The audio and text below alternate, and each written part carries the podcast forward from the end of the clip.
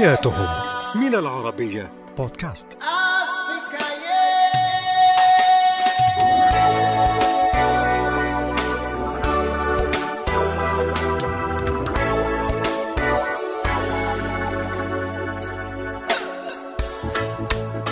مرحبا. أنا رفيدة ياسين. أقدم لكم أسبوعيا برنامج حياتهم على العربية بودكاست.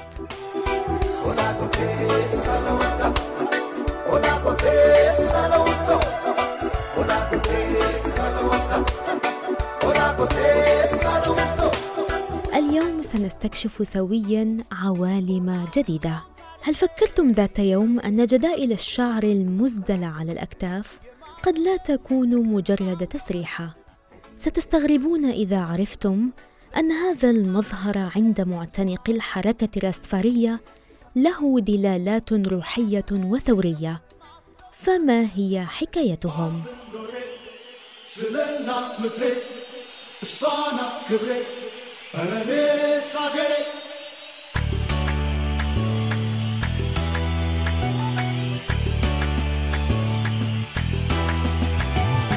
قبل عشرات السنين وتحديدا عام 1930 توج إمبراطور إثيوبيا السابق هيلا سلاسي بعد عقد كامل من نبوءة أطلقها الناشط الحقوقي في جامايكا ماركوس غارفي فقد قال حينها غارفي لأتباعه الذين يعانون من اضطهاد وعنصرية البيض آنذاك إن عليهم التطلع لإفريقيا عندما يتوج بها ملك أسود حيث يصير يوم الخلاص في متناول اليد.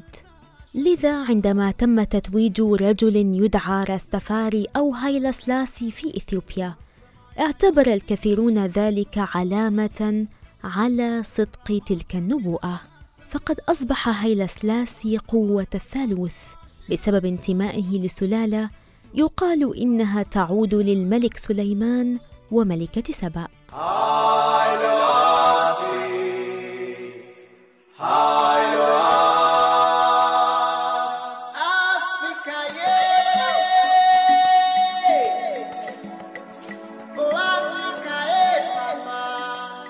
وغدا هيلا سلاسي منذ ذلك الحين.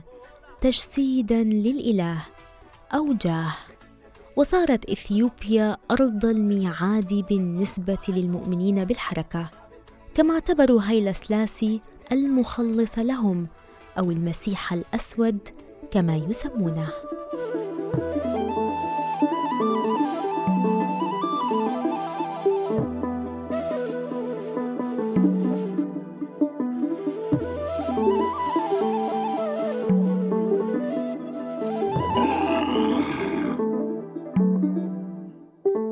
نشأت الراستفارية بين المجتمعات الفقيرة من الجامايكيين الإفريقيين في جامايكا في ثلاثينيات القرن العشرين.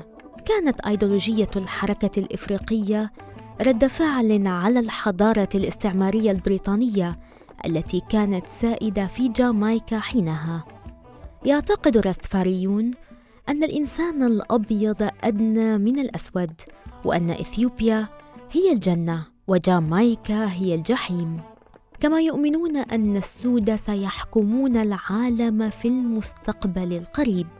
عندما زار هايل سلاسي جامايكا عام 1966 لم يحاول معارضة الحركة أو إنكار النبوءة به بل وقف يحيي الآلاف الذين كانوا يتلهفون لرؤيته. فكان أبرز من اتبعوا العقيدة في ذلك الوقت مغني الريغي الأمريكي الشهير بوب مارلي وزوجته ريتا.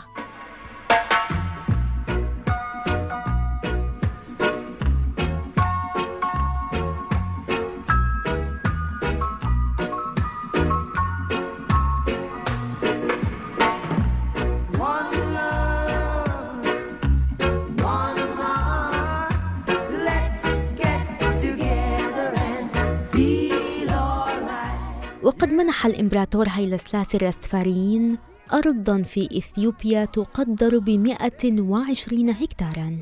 وخصصها للأفارقة الذين أخذتهم العبودية بعيدا عن أفريقيا في حال رغبوا العودة للقرية الأم لتكون موطنا لهم.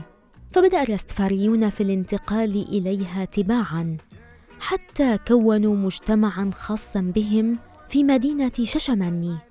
جنوبا باتجاه الحدود الإثيوبية الكينية على بعد حوالي 350 كيلومترا من العاصمة الإثيوبية أديس أبابا.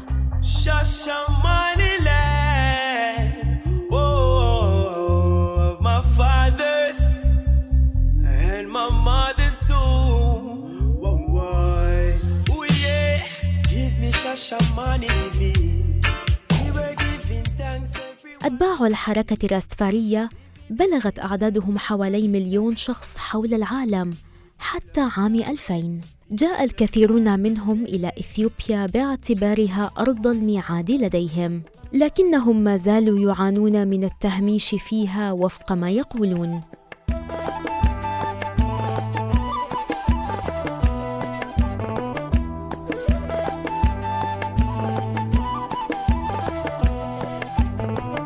الحركة الراستفارية هي نوع من المقاومة والتمرد على تاريخ العبودية أكثر من كونها نسقا فكريا.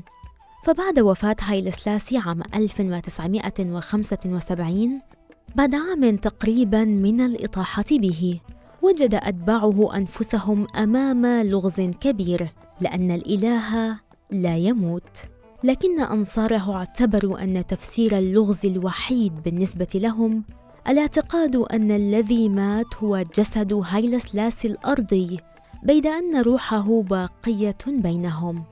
المدهش في الأمر أن جارفي صاحب النبوءة الأصلي الذي كان سببا في ظهور هذه الطائفة لم يؤمن أبدا بهايل سلاسي بل كان منتقدا له على الدوام.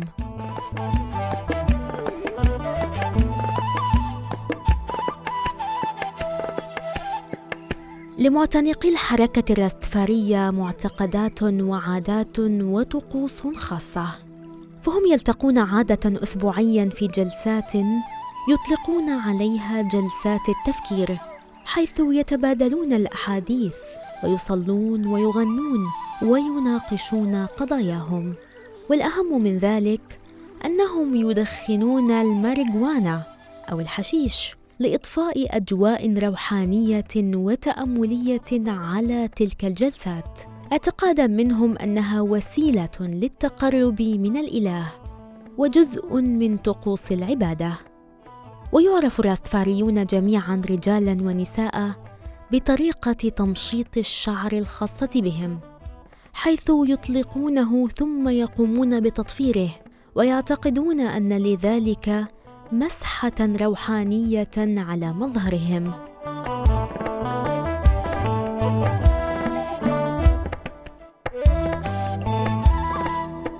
كما أنهم يأكلون دون ملح ويستخدمون زيت جوز الهند في الطهي. ولا يشرب الراستفاريون الكحول أو الألبان أو القهوة غير أنهم يشربون أي شيء عشبي. نبت بشكل طبيعي من الأرض.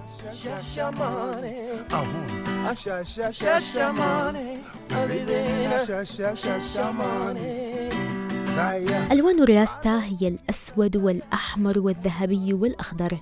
كل لون من الألوان له معناه الخاص ودلالاته. الأحمر والأخضر والأصفر هي ألوان العلم الإثيوبي والأسود يمثل أفريقيا لأنها الوطن الأم بالنسبة لهم. الذهبي أو الأصفر يرمز أيضا إلى لون الثروة الأفريقية والأخضر هو لون الطبيعة. الأسد هو رمز الرستفارية ويرمز لإمبراطورهم هايلا سلاسي لكن بعد رحيله تراجعت الحماسة الرستفارية بعض الشيء في ثمانينيات القرن العشرين بعد موت هايلا سلاسي وبوب مارلي. لكن الحركة لا تزال حية ولها وجود في كثير من أنحاء العالم. فالحركة الراستفارية حركة لا مركزية وتدار على مستويات خلوية صغيرة فيها عدة طوائف. ولكل من هذه الطوائف تفسير مختلف للمعتقد الراستفاري أكبر تجمعاتهم موجودة في جامايكا حتى الآن. كما تتنوع مجموعات الرستفاريين العرقية لكن معظمهم من سلالة أفريقية سوداء وبعض الطوائف لا تقبل بينها إلا أعضاء من ذوي البشرة السمراء.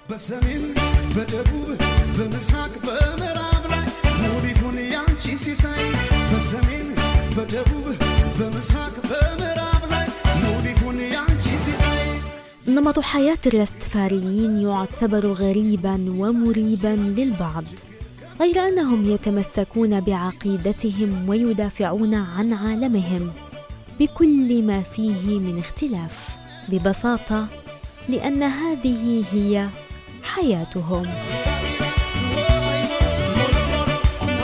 حياتهم من العرب